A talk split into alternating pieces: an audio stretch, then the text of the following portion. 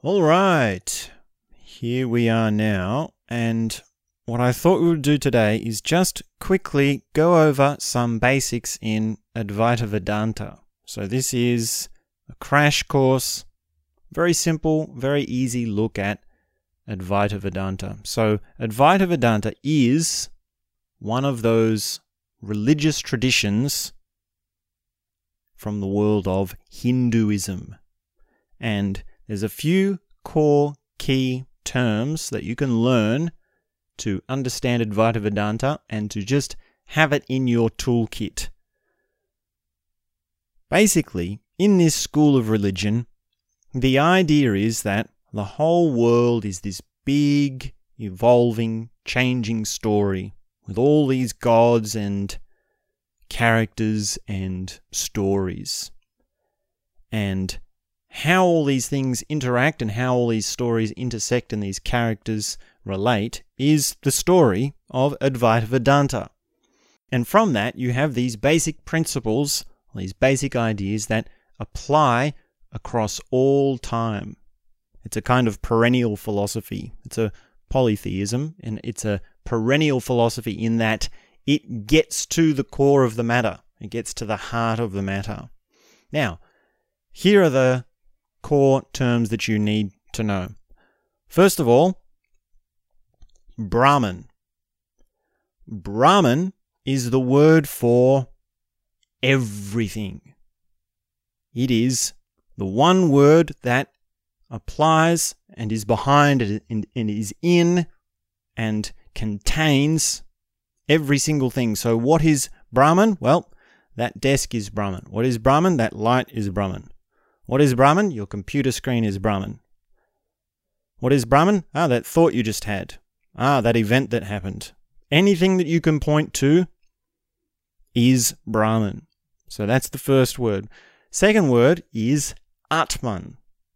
Another associated word with Atman is Godhead or God. And in a sense, that is very closely related to Brahman because God is also everything Godhead is also everything, but there's a different flavor to it. The modern translation to this would be Brahman is cosmos and Atman is God. And God meaning infinity or everything. So those differences and those two terms are related but they have slightly different flavors to them. Now, before we go any further, I will mention that a lot of the time when we're doing this kind of talk on the theology or sort of philosophy of different religions, one game that the academics play is with the translation, right? Because these are Pali words and they are having their own meaning from that ancient language being translated into our modern language. And in some ways, what we can do is actually work with translations and actually go back and forth and illustrate things by saying, well, what was the original translation? What would be a better translation? What would this work to help illustrate this? And understand that this is just an academic game. This is just something that we do. It's another approach to illustrating these ideas. And really, it is just semantics because the ideas are there. The perennial philosophy is timeless. The laws of nature are there no matter what, and they always will be there. It's just a matter of how we talk about them. So that's something to keep in mind. Now, third word you need to know Maya. Maya means illusory or illusion. That's how it's most commonly translated. And another way of looking at this is to say, well, everything is changing. Everything evolves, everything moves into something else. It comes into being, it has a life, and then it dies, or it morphs, or it has some sort of process, or it's not really there.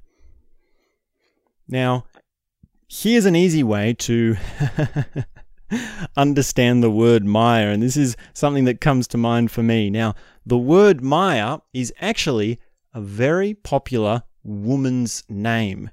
And in my experience, most commonly, Maya has been used for a particularly beautiful woman, a very sort of sensual, elegant, almost sexy, almost like appealing sort of woman. And there's an irony in this. There's an existential irony in this because men are drawn to women. That is their desire, right? I mean, bro- most broadly speaking, I mean, we don't need to drag in the full spectrum of sexuality in order to get this sort of idea across. but basically, this base desire, right, for beauty in a woman is illusion. This desire, this want for something is illusion. And the thing that you, the object of your desire is going to fade. So you could say, well, Maya means beauty in a woman, which would be right, but not exactly, because to be more accurate, you would say Maya means beauty which is going to fade, or illusory beauty.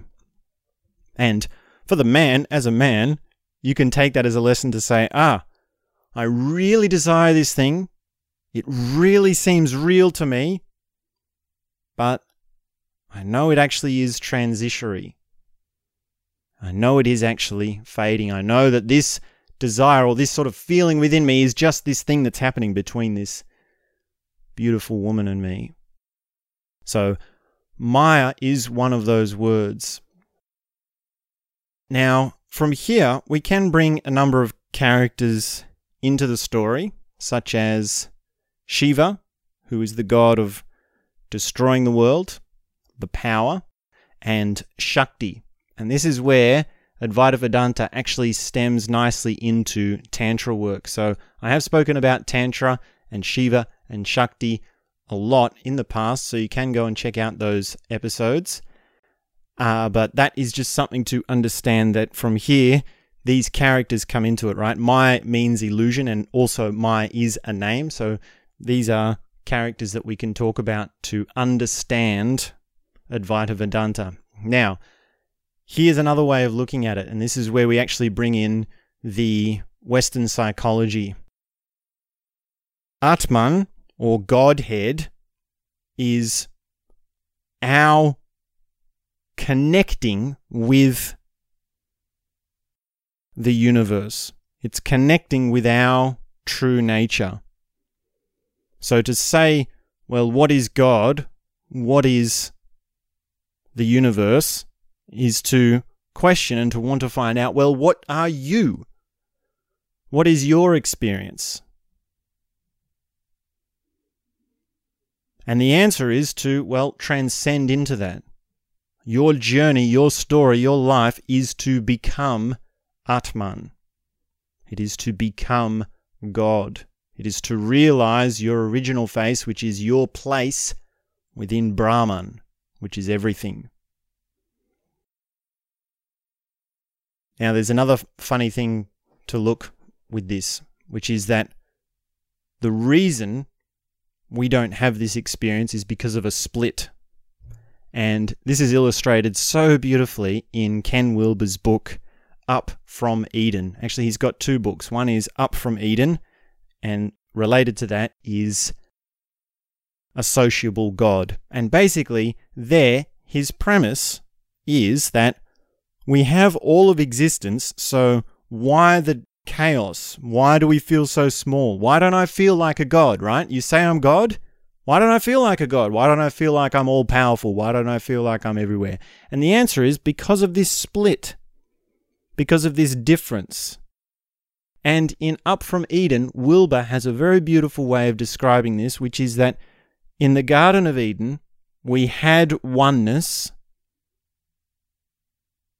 but there was ignorance. And from there, we ate from the tree of knowledge. We took the, the apple from the snake, right? This is the classic story of the Garden of Eden. And from there, we had knowledge, but we were split. We were disconnected. And his idea there is that, well, that split actually went on to become more and more fragmented and it became more and more devoid from oneness. Knowledge became science, it became industry, it became culture, it became technology, it became knowledge, our a priori knowledge, became information. And we became more and more driven into ego and separated from the world or from oneness. But that's only half the story. The other side of the story is that there is an arc of actually coming back into oneness. That's why it's called Up from Eden, right? The Garden of Eden is the beginning of our knowledge. It's not the end story, it's the beginning of the story. And to follow the arc through complexity, through knowledge, and back around to oneness is to follow that great circle. Right? Ken Wilber is big on arcs. Right? You start out at one point and then you go through a whole bunch of changes. And around at the halfway point, you are as far from your point of beginning as you can be. And then your changes continue until you are back at a new point, which looks very, very similar to where you began, but is actually very different. So, this way of thinking or this thought structure of the, the arc is very important. And it's wonderfully illustrated by Ken Wilber in his book Up from Eden. And he talks about Atman, he talks about Brahman, and he goes into many of the terms and the words of Advaita Vedanta. And you notice that this conversation here is exactly what it says it is. In some ways, it's a bit metaphysical, it's a bit too meta, right? Because what I'm saying to you is actually trying to get back to the exact thing that we're talking about. Now, you could say, well, is this the right approach? Is this actually giving an effect? And in some ways, I'm not really actually trying to give an effect so much as explain something. And this is another difference that comes up in Ken Wilber's books, which is great. At some points, he will be explaining things technically in terms of the history and the religion and the psychology. And then at other times, he quite sneakily sort of weaves in this poetic thing he starts to speak in a more poetic way. He starts to become more illustrative. And you can you can read a Ken Wilber book and you can be really thinking, right? You're really thinking, you're really processing it, you're cognizing it, and then slowly it draws you into something bigger and you think, whoa, whoa, things are opening, right? And that's him giving you a sense of it. And to have a sense of godness, to have a sense of oneness, is a different process to understanding it intellectually. It's a different process to knowing the different definitions and the different translations of the words. Right? It's possible to know heaps of Pali words and what they mean, and multiple translations and their historical contexts, and yet to not be able to have this sense of oneness, to have this sense of non location experiencing.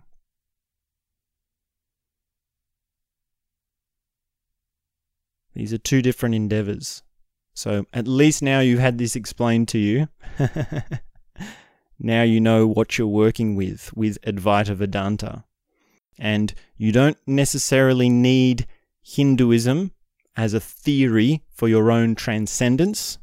It is just one system that you can use. And if it appeals to you, then go for it.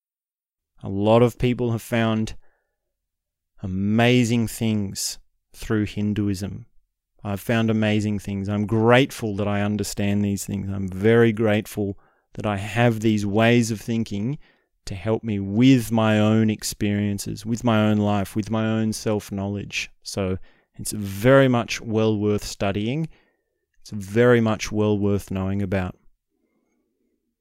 So that's a little bit of a crash course introduction to Advaita Vedanta. And if you'd like to go deeper on this sort of stuff and you'd like to know about transcendence and different levels of human consciousness, then I invite you to enroll in my online course, which is Applied Developmental Psychology. And in that, we go through a number of different systems of psychology, both Western and Eastern, and we look at dozens of levels of consciousness and how they all relate. It's a comprehensive guide and it's applied. So you actually have it applied to your life. It is for your own personal development. So go ahead and enroll in that course. Thanks very much for tuning in. We'll be back soon with more. And that's all I have to say for now.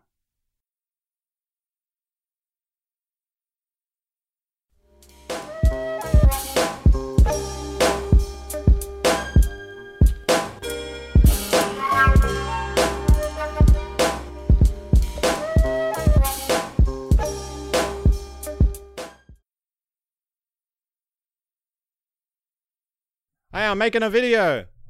No, no, no, you can come in. Hello? You want to be in it? Come